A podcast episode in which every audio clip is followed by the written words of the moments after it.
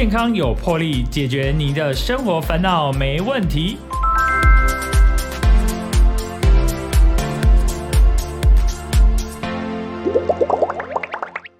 欢迎收听健康有魄力，我是主持人破哥。大家都知道，现在大家都觉得说，抽烟好像不好，而且其实，烟好像越来好像有价格有越来越贵哦。我听我那个有抽烟的朋友，他们都希望说，有没有人出国？出国的时候回来的时候可以帮忙在那个海关那边可以多带，就是带一条烟、两条烟这样子。听说那个价格有到一半呢。可是但抽烟里头有尼古丁啦。其实破哥是没有抽烟，就是那个味道，其实我自己不是很喜欢。包括二手烟，当然听说更不好。所以其实抽烟，对自己不好，对别人也不好，而且好像对大家这个性功能其实有更大的影响。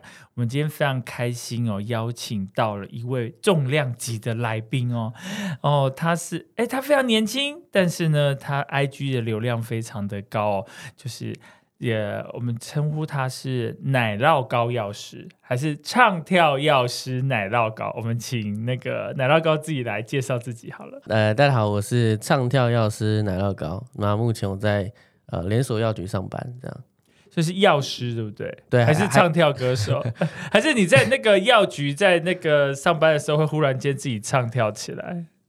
如果没有人的话会啦。真的假的？如果没有人的话会啦，心情好的时候。会录起来呢？不会。不是那个不是有监视器会录起来啊？老板应该不会看啦。可能觉得我怪怪的。不过这是一个兴趣啦。对，这是一个兴趣。嗯，那你本身有之前有抽烟吗？没有，我之前没有抽烟。之前没有抽烟。但是我以前大学之前没有，现在有。现在也没有。但以前比较常吸到二手烟啦。就是大学可能会跑一些活动嘛，然后就会有人抽烟这样。对，那很多环境会有抽烟，比如说别人去酒吧然后就有朋友那边抽烟， KTV 会有朋友抽烟这样。对，都还是会有一些影响啦。可是像那个，比方说，就像你说，这是二手烟。可对付二手烟最好的方法，当然第一个就是你离开嘛。那第二个是不是自己抽也是会减少抽二手烟的那个？也没有，加倍是吗？对，会加倍，因为你抽到别人的，自己又在抽，量就加倍了。对。现在其实很多都会说电子烟的部分，我看哇，这个电子烟就包括这个街上好像也是有很多电子烟的专卖店。大家会觉得说，好像抽烟那个尼古丁烟草，尼古丁对身体不好，那不然来抽这个电子烟好了。到底好还是不好其实那个电子烟好像是今年还去年修法，是就是不能再抽了，尤其是它那个烟油，只要有被抓到，基本上就是要罚钱的啦。对，那你如果是我记得好像只卖那个器具的话，好像是不会罚钱的，因为主要是它那个烟油。那理论上来说，电子烟应该伤害会是最小的，因为它里面的成分就是香料，然后尼古丁跟丙二醇跟水分。对，那最有疑虑的其实是那个尼古丁的量，因为没有立法控管，要怎么去制造那个过程，所以很多商家标示说尼古丁没有尼古丁，或是它尼古丁量很低，那实际上都超标。对，然后再来就是它添加那个香料。那个香料也是没有法律去管的，所以里面有很多致癌物质所以它其实可怕的地方是在这个香料跟尼古丁的量你无法确定。那如果这两个是可以控制的话，其实它是比较安全的。对，因为它不会像一般的那个香烟燃烧会有那个焦油，焦油就是会让我们肺变那个黑黑的那个东西对，它不会有那个东西，它就是尼古丁。对，那像那种比赛用的，你会看到国际上面很多那种比赛用的那些选手，他们会涂一圈一圈的，用电子烟涂一圈一圈的那个东西，它里面只有丙二醇，对，它甚至伤害更低。那丙二醇可能就只是会让你比较容易口干舌燥，但里面完全没有尼古丁，对，完全没有尼古丁。所以那个其实伤害比较小。对，如果它可以正常去制作，不要加任何香料，尼古丁的量是安全范围内的话，那它其实伤害一定是比香烟还要再更小。那个香料那个味道很多种对啊，很多种啊。有一次就闻到那个草莓的，然后后来我女儿就说这个是电子烟。对，很多那个他们其实就是喜欢那个香香的味道啦，对，哦，那年轻人就喜欢那个不同口味，他们以前卖的10几20种不同的口味，对。可是可能那里头有添加一些化学的物质，不知道。对，因为没有法规去管控这个部分，所以就变成商家想加什么就加什么。那他说这个是草莓就是草莓，可能但是里面可能有很多重金属或者致癌物质在里面。嗯，对对对。欸，可是像有些女生她比较觉得抽凉烟，对不对？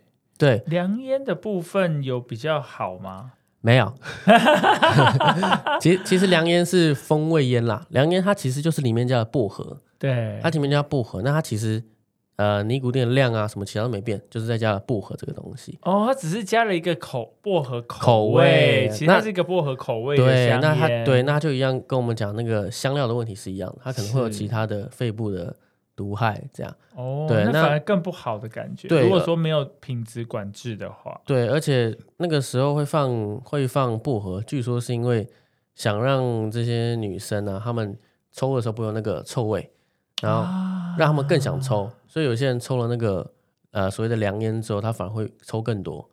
哦，反正也没有人发，就是味道比较没那么明显。香香对对对对对，就跟那个刚刚说电子烟有不同的风味是一样的概念，这样子。对对对对对对对，哇，欸，可是我去国外，台湾比较少见，像欧洲啊，他们就是常常都是说自己卷烟。哦，卷烟，欸哦，就是他们会有一小盒的那个烟草然后里头有那个纸，然后就开始自己卷这样子。对对对，那个卷烟其实如果你真的要抽的话，卷烟可能会是如果没有那个电子烟可以抽，卷烟可能会是一个比较好的选项，相对于一般的市面上贩售的香烟。对，因为香烟它是用那个碎的那个烟草叶，它是碎的，有点像是我们香肠那样碎猪肉的感觉，它不是一个完整的那个烟叶。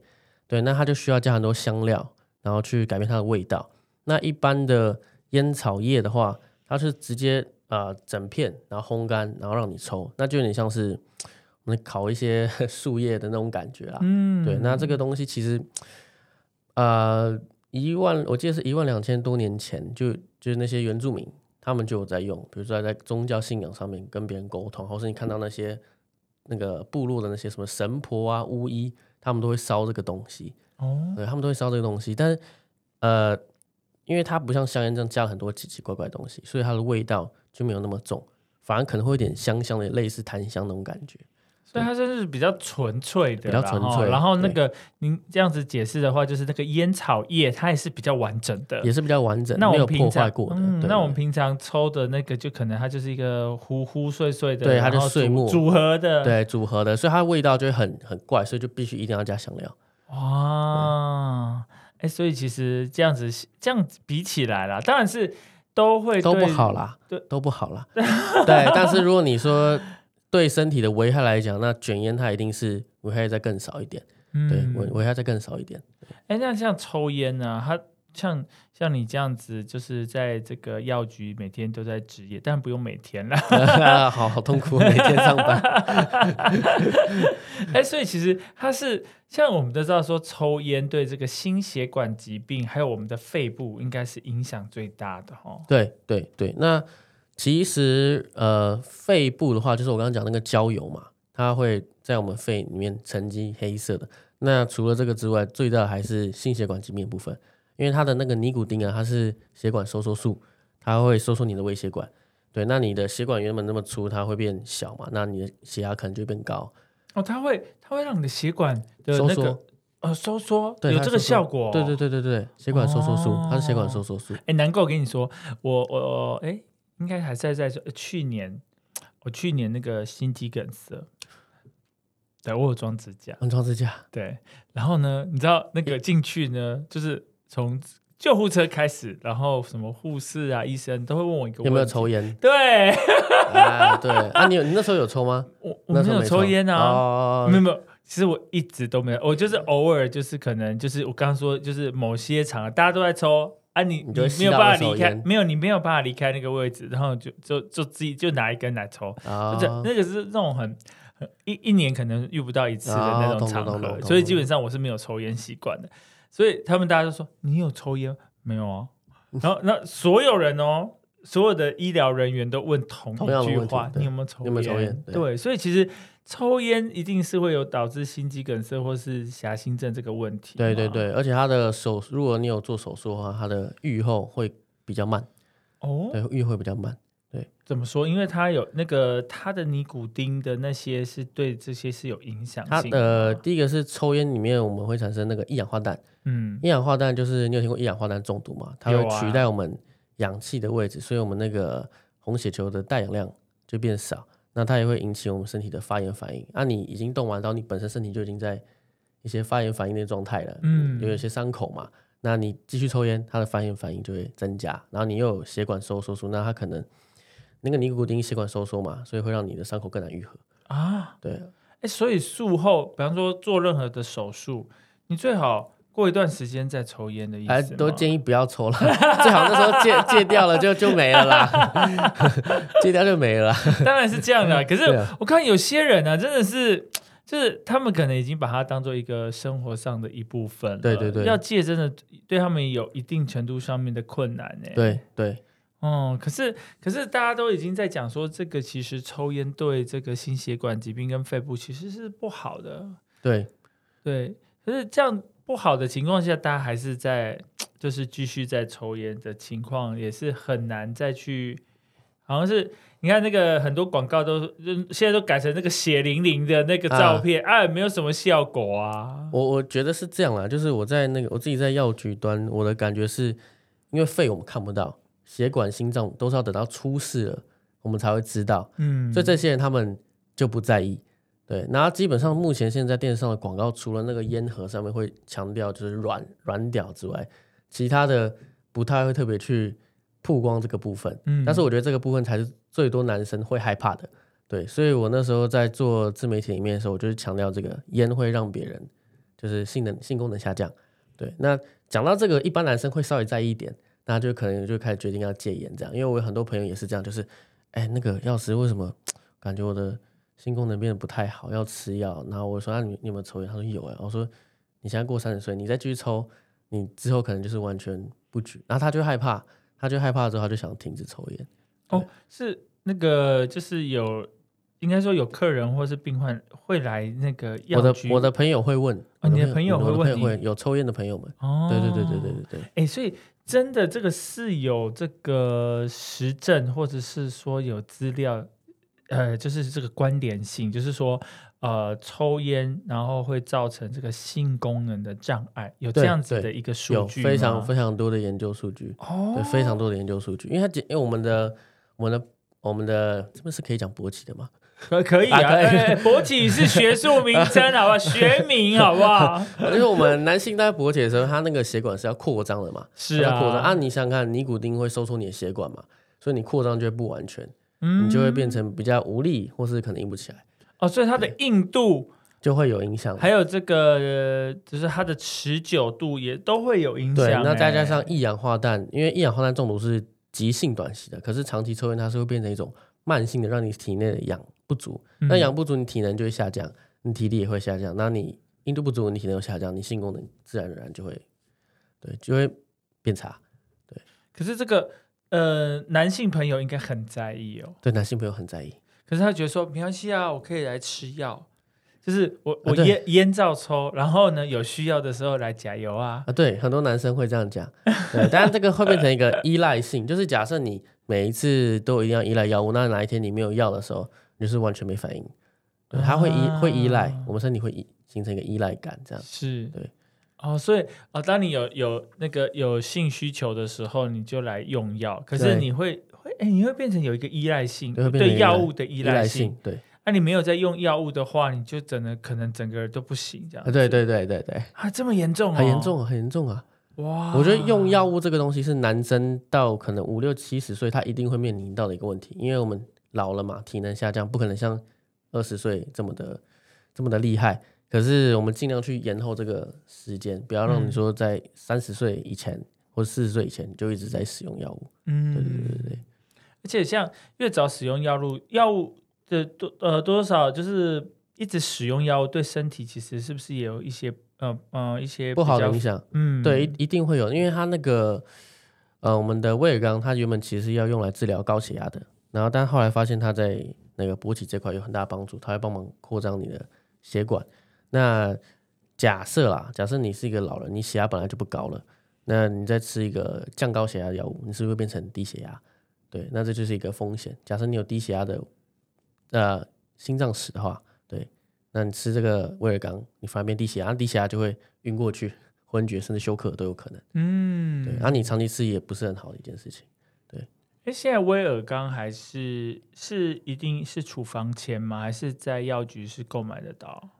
是处方签哦，但是很多药局会，就是、哦、对对，因为很多客人他不想为了要买一个要去看医生，对，哇、wow ，所以这个其实说实话，就是推回来，就是说抽烟，除了对这个肺部还有心血管疾病是不好的以外，对这个性功能也是会造成性功能的这个功能的减低啦，或甚至是障碍，甚至你在勃起方面会，不管是硬度不足啊，持久度不足都会。对，这个很严重，这个很严重啊。对，这个男人的自尊心等到你发现的时候都已经很晚了，都来不及了。哦，就因为你那个临阵上场的时候，发现这个枪怎么都不硬的时候，那时候就来不及了。哇，对，来不及了，毁了。对，你要花很多时间去把它拉回来，可能花个1-2年去治疗它，或是说改善它。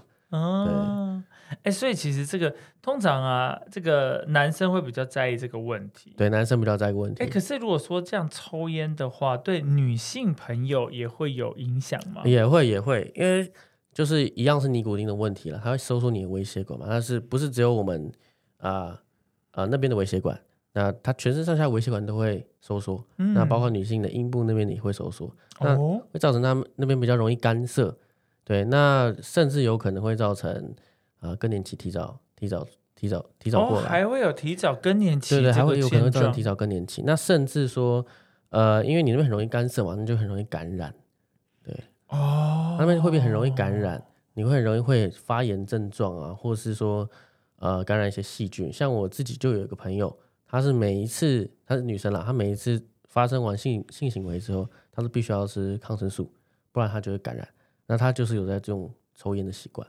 对，哦，那这样子很糟糕耶。对，这样确实是蛮糟糕，因为平常女生那边私密处被破坏的程度就已经很多了。比如说你只要因为女生那边是酸性的，它是酸性的，那男生的或是我们的身体的表皮它基本上是碱性的啊，不管你的保险套它基本上也是碱性的，所以一直不断的侵入状况下，它的那边本来就已经会遭受到很多的破坏，所以女生本来就要保养。那你如果你又在抽烟，那你就是加剧她的那些感染的因素啦。对，会更严重哦。对，会更严重。哇哦，本来保养就不容易了啦。是。对啊，所以其实这样说起来啊，如果抽烟对男性跟女性的影响来说，反而女性的这个严重程度甚至会高于男性。听起来对，只是说。因为男性是外显的，他就是硬不起来这样。对，女性就是可能比较干，那干比较干的话，可能用一些润滑液的方式去保护它这样。对，不过真的听起来就是，其实大家都知道，其实啦，我想大家都知道抽烟不好啦，连抽烟的人都知道，觉得抽烟跟他对感的心态不好啦。对啦、哦，以前可能还没有这么多的卫教，还没有这么多的一些常识。其实现在大家普遍都知道，只是他可能就是。戒不掉，或是说还没有到这个生死关头。对，可其实我觉得主要的原因是，我觉得我们这一辈的人抽烟的可能会越来越少，尤其是抽那种一般的香烟啊。应该你们这一辈如果说比较年轻的，可能是抽电子烟。对，他们都会比较抽电子烟，那感觉也比较帅啊。对，但是因为现在法规规定的关系，可能就要等他们哪一天法规我觉得应该也是不会过啦，因为这个烟这本来就不是说太好。如果真的要抽的话，只有那个叫做我们在那些酒吧不是看到水烟吗？不知道你有没有抽过水烟？水烟的话，它是用那个烟膏啦，然后下面就是用低温烘烤，那它的尼古丁的量其实是一根香烟的大概1%而已。哦，那很少，很少，非常非常少。所以如果说你真的想要去体验的感觉，你顶多去抽个水烟。对，那它也没有焦油的问题，因为焦油是燃烧那个烟草液产生的。所以它也没有焦油的问题。哦，因为它是水烟，它是用那个烟草膏，它做成一个膏，然后烘烤它，然后它变成烟雾状啊。对对对对对对对，如果真的要的话，也只能这样了。所以它的对身体的这个危害比较低啦，对，对不对？对，因为其实我们平常比如说番茄、茄子、马铃薯这些茄科植物，其实它也都有尼古丁。但它哦，它有吗？有，但它含量非常非常少。我看过有一个影片，他说。抽一根烟等于吃80个茄子，然后180个马铃薯吧，嗯，然后100多个番茄这样，是对，所以这些食物它本来就有尼古丁，尼古丁一点点量对人体是好的，是 OK 的，是对。我第一次听到对，很有趣。我第一次听到这几个食物，这几项食物，这个茄科类的，对，茄科类的植物啊，茄科类的食物都有含微量的茄，对，尼古丁，对，也不是全部的茄科啊，但是大部分的都会有。哇哦，刚刚你说的这个番茄、马铃薯、茄子，哇哦，好酷哦。对啊，这些好像都是我会吃的，对啊，但是它的量真的很少很少。那就水烟大概就是介在香烟跟。茄子中间的一个数值啦，它尼古丁的量，对，所以其实它的如果水烟的话，含量尼古丁的含量是没有那么高的，对，然后又可以让你感受到这个烟草的气氛这样子，对，但是它的危害一样是我们所谓的那个香料啊，对，因为它会有很多不同的口味嘛，因为你说那个香膏嘛，对，它主要我们就是抽那个。比如哈密瓜口味或什么蓝莓口味，对，我看到很多店家的哈密瓜口味、蓝莓口味，可能这个比较简单做啦，但是这个就是我不太确定政府他们有没有做什么严格的控管，我猜应该是有的啦，不然应该就被禁了。是，唯一比较担心的是这个，那一样都会有不肖业者，毕竟地沟油都有了，所以就这个大家自己要注意一下啦，真的是要特别的注意哈。所以其实我们这边还是要提醒大家啦，其实。抽烟对身体的危害还是非常的大的，所以是能不抽就不要抽啊。对，然后真的是我觉得就是慢慢的减量。其实有的人为什么会戒烟吗？生小孩吧。你怎么知道？很多都是这样的，因为你有朋友一定是这样子，对不对？对啊，那个一定会被骂死的啦，因为孕妇如果一直说吸到那些二手烟，她可能会早产，然后有可能会有一些畸胎的问题。对，那你如果还坚持要抽的话，那你就是代表你就是不负责任嘛。对，所以他戒烟没有那么难戒，因为我有朋友他也是老烟枪，抽了5-6年，对。可是他在某一天，他跟我说他遇到某一些事情，他觉得他对自己很失望什么之类的，那隔天他就直接不抽了，直接不抽了，对，好酷哦。所以其实这个其实我觉得是做到，我也有蛮多朋友他们戒烟其实1-2个礼拜内。就解决的事情是对，那我觉得老烟枪就是那种70-80岁阿伯他们戒不掉，其实是因为，你可能不知道，我也是后来才知道，以前有一个年代是，1940年代以前是推崇抽烟的，医学界是推崇抽烟的，他们认为可以解决焦虑的问题，因为它有尼古丁嘛，会让你比较开心，产生多巴胺嘛，然后也可以减肥，然后治疗一些消化的问题，甚至他们那个时候认为。对我们的呼吸道是有帮助的，然后是一直到大概1950年代左右才开始陆续有论文跟肺癌有关。对，那这个时候1950年代出现这些论文也是在欧美那边跑，是对。那大概真的要到台湾这边，那可能1970-80年代、我们才会很明确说对肺有影响，然后可能到1990年代才知道它对性功能有影响。可是这时候抽这么久，现在大概都是在50-60岁、60-70岁左右啦。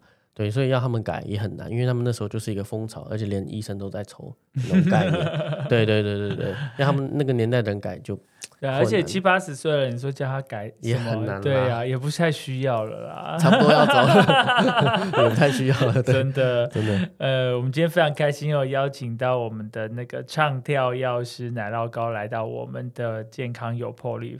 那个奶酪糕非常的年轻，可是感觉出来他对于一些知识啊，然后他很厉害啊，他年代都记得起来的耶。对，以前没有，我昨天有特别的稍微翻一下，我怕讲错了。我以为你是你对历史特别有兴趣这样子，我想说哇，这个来宾这个还有引经据典，就是有什么年代，哇，这都厉害啊。没有，因为这个烟的这个东西，是因为我真的某一次看到一个图啦，一个动画图，好像是宫崎骏，类似宫崎骏的那种图，然后一个妻子在旁边就是卧病在床，然后一个作家然后放了一颗烟在那边做，然后上面好像是写就是这个作家为了要完成自己的梦想，照顾自己生病的妻子，然后一边抽烟一边在写他的书，这样画他画这样。然后下面就很多人吐槽说，哎，怎么你妻子已经卧病在床里还抽烟，这样对他身体不好。然后就有人说这幅画好像是在什么在画某个年代的，然后那个年代是推崇抽烟的，嗯，所以那时候人没有这个概念，然后是到现在1978年大家才有这个概念。原来我的印象很深刻。对对对对对，每个年代可能就是那时候并没有，就是提倡抽烟可能对大家有帮助，提倡抽鸦片。那个时候大概类似啦，对，没有错，没有错，对啊。那我们现在先休息一下，进一下广告，等一下再回到我们的节目。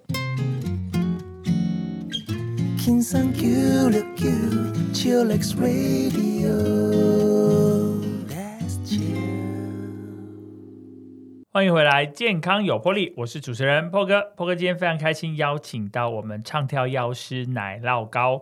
那他非常年轻，也是非常专业。我们上一段节目聊了非常多，抽烟其实对大家的身体健康是有危害的，尤其除了说肺部心血管健康的疾病以外啊，主要是对大家的性功能是非常有影响，不只对男生哦，男生可能就是你可能就是勃起嫩啊，硬不起来，或者说持久力不够，可是对女生影响力感觉是更大，所以其实，还是在这里还是要劝诫大家啦，就是能不抽就不要抽，对，能少抽就少抽。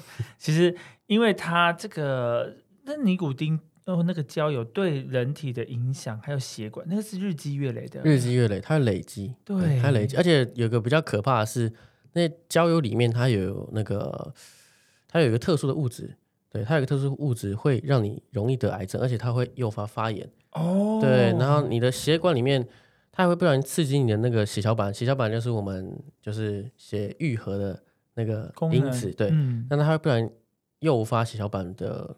算是错误的使用了，会在你的血管中累积。那你的血管原本很粗，然后掉了一些血小板在里面，然后那个血小板它有一天会不小心剥落，它剥落之后就变成血栓，就是它卡在你一个比较细的血管里面的话，或是跑到脑部的话，就变中风。对，这其实很可怕的，这是蛮可怕的事情，这是很恐怖的事情，而且只要跟这个心血管疾病有关系的，其实在救治上都很麻烦，对，真的都很麻烦，真的，尤其如果说到中风的部分的对，中风部分对，大概30分钟内到1个小时内要赶快做急救，不然会就植物人了，对。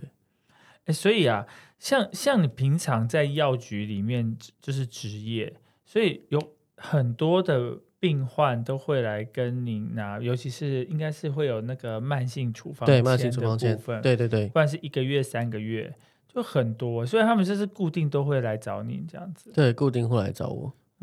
然后你觉得他们这样子长期这样子用药下来，你觉得他们有没有什么变化啊？说实在，这就是我在当药师的时候最生气的部分。什么意思？应该说这样啦，就是我们政府它这个健保的用意就是希望大家都可以治疗他们的疾病嘛，但是它太便宜了，太便宜了，那太方便了。那其实没有，最近其实有2代健保嘛，对，这边其实是有涨价，对吧？但其实还是很少。对啦，就是有涨价，真的有涨价。我那天去那个龙总看，然后我就拿药，因为我拿慢性处方签，结果就拿了一个那家鬼820，我大概涨了300块。拿什么啊？拿什么？就拿药啊，就看门看门诊，什么科的？心脏科，对，确实。可是我有吃，应该是3高都有，然后包括有抗凝血的部分，还有对，抗凝血一定要，因为你有装心脏支架。对，也没有啦，就是他现在只有吃阿司匹林，对对对。其实然后人家就跟我说，因为就是不知道怎么样，反正就是你算是应该是最高了，820应该算最高了。所以其实说回来，就是你刚刚说，就是你觉得为什么生气，就是因为就是台湾的健保太便宜。对，其实我在药局很常遇到那种，就是因为抽烟它会跟很多慢性疾病都有关，不管是因为它造成你高血压嘛，那你有可能会有高血脂的问题，因为它会造成周状动脉硬化，反正它会造成很多很多的慢性疾病的问题啦，所以它是非常不好。可是这些老烟枪病人来找我的时候，很常会说啊，我这个要怎么改善？我吃这么多药，可能它也是6-7种药，怎么改善？我说阿北，你先不要抽烟。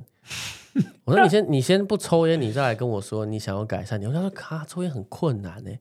然后我就跟他说阿北，因为你的一包烟太便宜，你的一包烟跟你的健保那个费用比起来，抽烟好像蛮划算的，所以你就继续抽。那如果今天这些药它按照原价给你的话，那一袋大概4-5千块跑不掉。对，4-5千跑不掉，很贵。你看，其实现在很容易，现在其实你会看到说它扣很多点数，它会有一个 list 出来，你会发现说你的药是有点数，健保点数。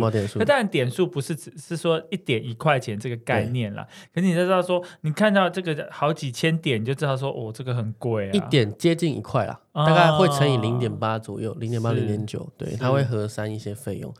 对，然后这个就是最生气的地方，因为他们就是因为仗着这个很便宜啦。假设我今天按照原价算给他，我就相信他应该不敢抽烟的啦，因为那个费用就真的很高啦。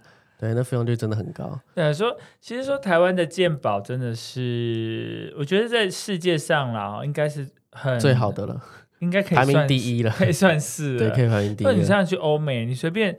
像台湾就是你感冒，我们最常看的就是感冒。对，那感冒一看，就反正200块嘛，对，然后就可以拿药，然后还可以做一点侵入性的治疗，对，然后就好像就好了。可是你去欧美，你去欧美的国家，然后台币几千块起跳，而且他根本不会给你做治疗啊，他就说哦，问一问，就说好，然后开个药单给你，你还要去隔壁买药，对，要去药房，你要去药房自己再买药。对，然后他顶多就是说啊，你这个多休息啦，多吃一下这个，多补充维他命 C 这些营养的部分。对，其实他也不会开什么就是比方说你流鼻水、咳嗽、感冒，他也不太会开给你啊。对，所以其实台湾真的是这个健保真的是太便利了，难怪有很多这个华侨，他都有拥有国外的国籍，他还是要回来拿药，死命的回来用健保，包括看牙医也是啊，对，因为在外国，哇靠，你用牙医很贵啊，真的，啊、在台湾真的是他们会觉得这个 CP 值真是太好了，对，所以我就很生气，那老尤其那些老北啦，我就觉得他们。不珍惜啊，因为他们不珍惜，结果就是害到我们要加钱嘛。2代健保嘛，可能之后还有3代健保。可是像那些就是一些病患啊，他拿长期处方签的，他来药局跟你领药的时候，当然有时候会问你一些相关的问题。可是你看他的药，其实他吃了这么久，其实都还是都吃这些药，就是长期去控制啦。那我自己是认为，并不是说你一开始吃这些慢性处方间它就没有转换的余地，它其实还是有很多就是让你靠自身努力可以反转的空间啦，除非你真的已经吃到太多。对，如果你是初期的话，那都还是有救的啦，就比如说你烟戒一戒，你可能很多症状就都好了。对啊，真的啊，就是我觉得有些身体的健康不是说只有吃药。对，那以前我也是觉得说啊，这样吃药下去会不会就怎样，就不能就是这个药就是跟着你一辈子这样子。事实上如果说药只是应该是把它你的症状把它减轻或是压下去，可是如果说你可以注意从可能饮食习惯，包括抽烟，如果说你戒烟，对，可是有的人可能说啊，我抽了几10年了，可是戒烟可能就是也可以循序渐进啦。对，戒烟也是可以循序渐进的，可是当然是一次断是最好，一次断是最好的啦。你知道你刚刚讲到说就是有人因为这个生小孩戒烟，对，那是妈妈是没办法啦，除了因为你就是怀孕一定要那个就是一定要戒烟啊，对啊，因为不然你会被妇产科医生骂，会骂到死。主要是对自己的 baby 要负责，对啦。那你知道男生啊，他反正怀孕是老婆的事情啊，我还是可以抽，只是我去外面抽。然后结果是小孩子跟他说：“爸爸，你这个味道太臭了。”这个没有办法。后来他为了要抱小孩，他就是本来他被赶去阳台抽了，他不能，然后后来他就发现这样也没有用，因为味道小孩子都不喜欢跟他接近，之后他就只好抽戒烟了。这是男性的一个问题。对，而且其实那个出去外面抽跟在家里抽，它一样都还是二手烟的二手尼古丁的问题，因为它会残留在你衣服上面。哦，听说我记得好像据说最长可以那个残留的二手尼古丁可以残留半天。哇，这么久哦！半径 0.5， 你的方圆半径 0.5 公尺内，就是50公分内啊，会残留半天。啊，所以如果说我们跟那个有抽完烟的人讲话或什么，那他还是我们还是会吸到，还是会啊，他会残留，他会慢慢的消失，但是他还是有。哦，或是你去一些 KTV 的包厢，就会闻到很重的烟味。哦，对，因为他们还没，比方说换场的时候，前一组客人的时候，他抽烟，然后其实那个味道，因为他是用喷那一些香精把它压下去的，对。啊，都还是有残留的，所以我们处处都在接受这个尼古丁的危害。天哪，真的是这样，真的是不太好哈，这样真的不太好啦，害到别人了。是，哎，所以像来药局找你的这些客人啊，他们有很多都是老烟枪吗？很多很多都是老烟枪，尤其是那些阿伯，我反而发现年轻人他们就是这种烟瘾比较没有像上一辈那么重了，对，比较没那么比较多是。潮流耍帅用的尤其是电子烟的部分啦，对，所以他们平常拿的药应该都还是有这些三高的问题，对，都还是有三高的问题。哇，所以其实蛮严重的，蛮严重的、对，所以其实光吃药只是能够控制，可是他的这些就是他因为抽烟的关系，他还是维持在一个程度啦，对，高风险的状态，对，没有办法真的把它压制，没办法真的改善啦，对，是。哎，像你平常啊，在这个药局有没有遇到什么比较有趣的这个，或是觉得哎应该要提醒大家说，哎，像有这样子的案例啊，比方说可能他来拿药。或是他也搞不清楚他，就是有的人拿了药，刚刚因为健保很便宜嘛，对，有的人拿了药，其实上他只是来拿药，他有的真的不会照，没有吃，对，他就没有照时间，或是说就是偶尔忘记，我觉得这是算了，情有可原，连我自己都会忘记。然后有时候刚好。早上一个闪神，然后到了中午，然后就会在思考说，我刚刚有没有吃药？我今天早餐的药有没有吃？那我觉得那个是情有可原，可是就是有的人他是反正我有要叫推啊，反正我又不见得要吃，就是啊有想要吃就吃一下，不想吃就给他放着，这样那不是很浪费吗？那真的很浪费。该遭天谴啊！没有啦。而且这个很多药它。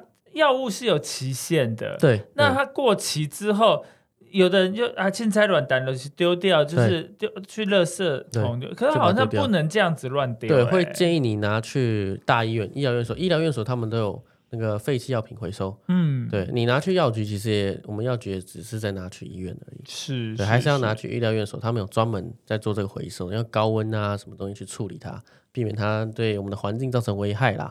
然后你说你那个忘记吃药问题，其实蛮多人都有这样的问题啊。是啊，对，蛮多人，尤其是你那个装支架那个忘记吃药，真的是会蛮危险的。啊、真的吗？对啊，因为它是因为你那个支架嘛，它是要预防你的那个凝血在附近啦卡住，是，所以那个忘记吃蛮危险。因为我爸有装，蛮危险的。他忘记吃，我就会骂他，你不要忘记吃药，然后就会帮他准备那个药盒，可能就摆在他出门的地方，他出门看到就。拿起来准备吃，这样。哎，真的，我觉得药盒这件事情很重要，对。因为，比方说你可能吃5-6颗药，可是你那个药袋很大包，那你就会觉得很麻烦。那如果说你有药盒，就是把它都弄好，早中晚餐，对，弄好，都先准备好，然后反正很简单，然后看到什么打开吃这样子，对，就是可以比较方便来用那个用药啦，对。所以像我也是蛮依赖药盒的。是你是买那种1周7天呢、啊，一天4格那种吗？没有，我觉得那个好大、太大了，因为我要带出门啊。如果说我没有怎么要出门，我就是在家里的话，像我们这现在很少在家里吃早餐吧？你知道很少了，对啊，所以就老一辈的才有可能就是药盒买那么大个的，像我岳父，他就是买真的就是买那个。7天，然后有4格的那种早中晚加睡前的那种，然后他就放在那个客厅的茶几，看到就吃，然后就固定时间没有，而且还要固定时间提醒啊，固定时间要吃，这样才不会忘记。才不会忘记。可是那个我觉得好很累赘了，就是因为是不能带着走。像我就喜欢说，不要买太大的，小小，然后就带着。只是说比较麻烦，因为你不能说一次装盒。哦，等于说你要比较分很多次啦，对，就是比较多场，比方说你可能只能装个3天的药，然后你要再加，就不能说哦1个礼拜给它装好好这样子，没办法。所以我觉得药盒是有它的需要性，如果说你是就是服用到3颗以上的药，我觉得是有需要啦，这样才要随时提醒自己不要忘记，对，才不忘记。其实我刚开始如果没有吃到药，我会很紧张哎。啊，对啊，对啊，对，很多人都会很紧张。后来我觉得大家也不用太紧张。虽然说刚刚这个奶酪糕药师说我会骂我会骂我爸说你怎么没有吃药？但是其实后来我这样有询问过一些这个专业的这个不论是医生啦药师，其实就是说反正你就是在一定的时间来补吃啦，对对，就是你想起来，你就要算一下说是要怎么算呢？其实假设你是一天吃1颗就是抗凝血剂，假设你都是早上吃，那你早上忘记吃了，那顶多就是在当天之内再补吃1颗啦。嗯，对，当天再补吃1颗啊，间隔你这一次补完之后，你比如说你可能睡觉起来补，那你隔天你就再晚一点，不要一早上起来就吃，因为间隔会太短了。因为那个药性是多久的时间呢？要看你是吃哪一种，通常都是可以维持6个小时到8个小时，甚至到12个小时的也都有。是是是，所以就不用太过紧张了。但是你如果忘个2-3天，那就真的是。有点严重，对对对对，毕竟它这是长期的一些药物啊，对对对对对，主要是支架那个抗凝血剂确实是不能忘太久了。啊，高血压、血糖那个，我很常遇到阿公阿妈忘记2-3天，甚至1个礼拜的，还有自己当医生的，就是自己说啊，我血压好像有点高哎，那我吃啊，血压低哎，那我不要吃好了，那其实很危险，那其实很危险，真的哎，这个很有趣，就是自己觉得自己当医生这件事情很有趣哎。对，但是那样有趣，但是不好。对，很危险，因为那个血压高低，其实因为他不是专业人士，然后他量的时间点可能也不是固定的，你很难自己判定到底是为什么高或是为什么低。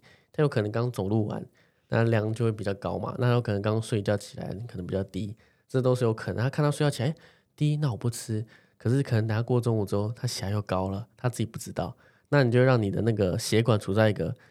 有点弹性疲乏状态，因为你一下扩张它，一下让它放松，就是有点会让你血管超出负荷啦，对，然后反而会造成血管的问题，对，所以基本上还是要就是按时吃药，按时吃药很重要，很重要，对，然后当然是偶尔有一些状况就是忘记，可是就是在补吃，对对对对对，真的是。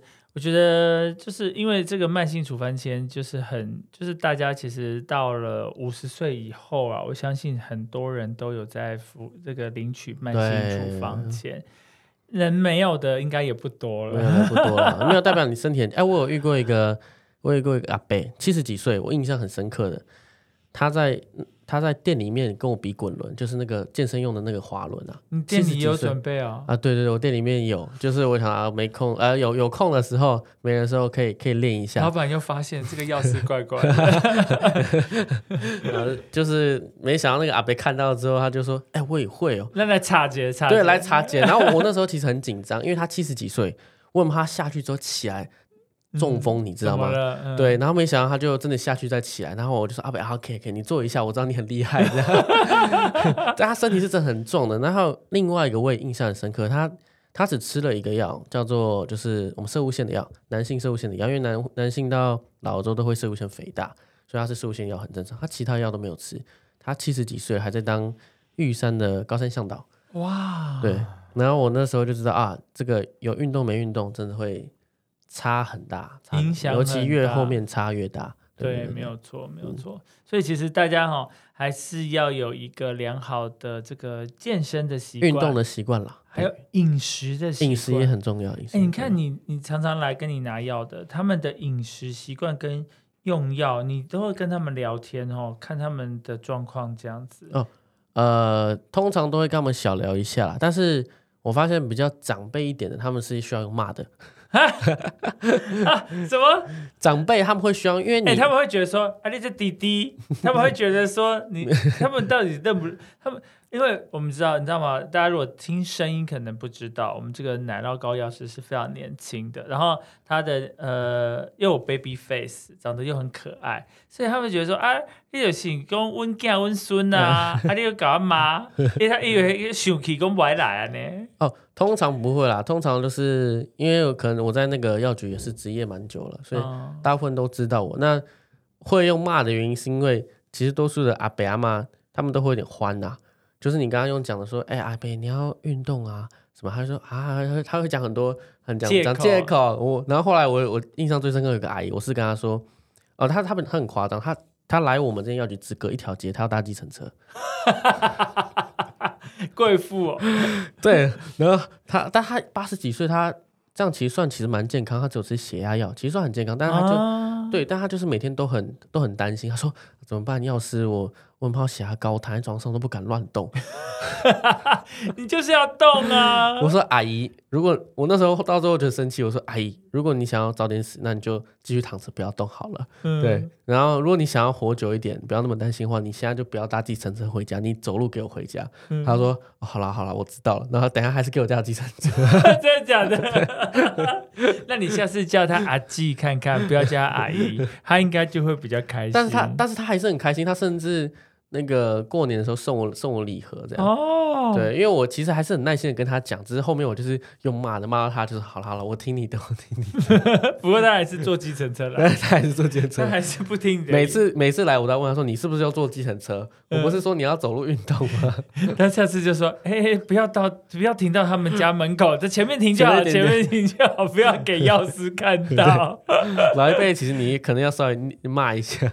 对，真的哎，所以最后啦，我们请这个奶酪膏药师在我们这就是在提醒大家一下，说这个第一，抽烟大家到底对大家有什么样的危害，然后最严重会怎么样？就希望大家有更健康的生活。OK， 那总之就是抽烟，我们都知道会有对肺产生影响嘛，但是。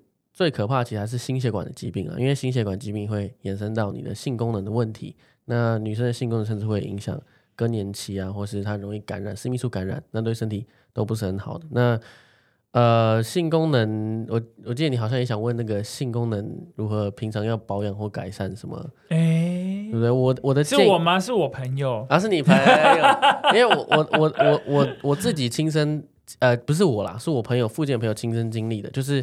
如果你平常是有在运动的人，你抽烟可能对你身体的影响还没有到那么大。哎，怎么说？因为它会怎样？因为你的代谢比较好啊，会代谢出去。对，因为我有很多那些跳舞的朋友，他们也会抽烟，可是他们一直持续不断的跳，但他们唯一会感受到的就是他们的肺活量下降，体能不好，所以他们也开始想要戒，但是他们会比一般不运动又抽烟的人身体还要再好一点，所以会很多年轻的。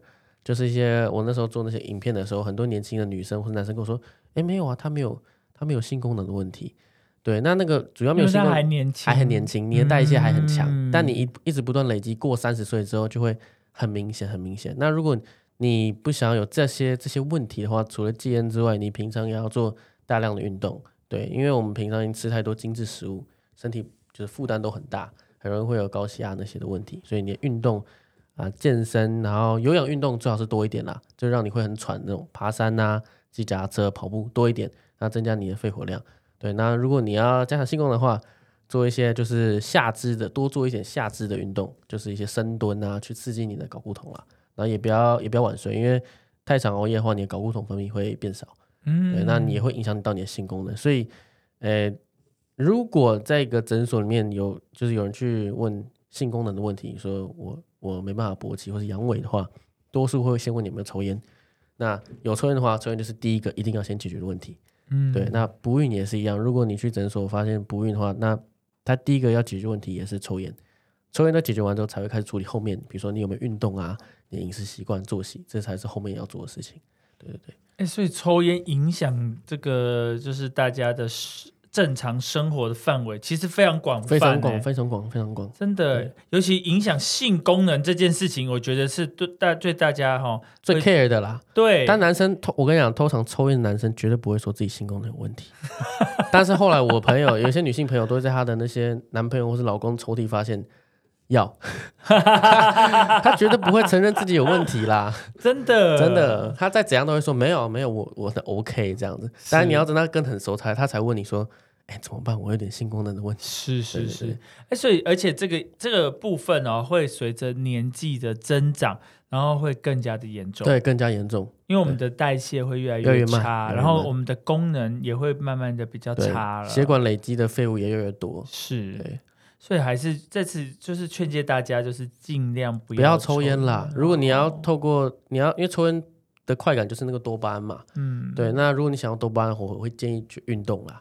嗯，对，因为如果你有一些运动朋友，有一个叫做跑马拉松的时候，有一个叫做跑者嗨，他跑到一定程度的时候，他脑内多巴胺会一直分泌更多更多，他反而不会累。那很多运动项目都会这样，嗯，但是要持之以恒啊，不能半途而废，不能半途而废啊。是啊，所以其实在这里就是其实奶酪糕还是要劝诫大家说就是尽量不要抽烟，嗯，因为抽烟其实对身体有很多的危害哦，尤其是在大家的性功能性表现上面会更加的影响很大。对啊，这个应该大家都很在意啦。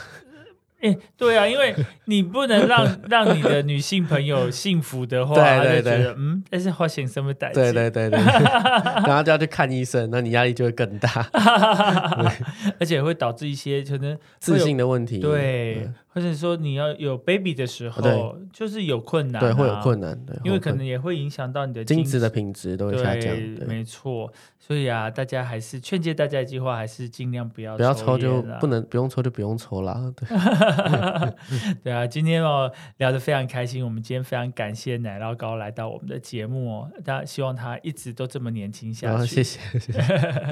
啊，今天谢谢大家，谢谢谢谢谢谢。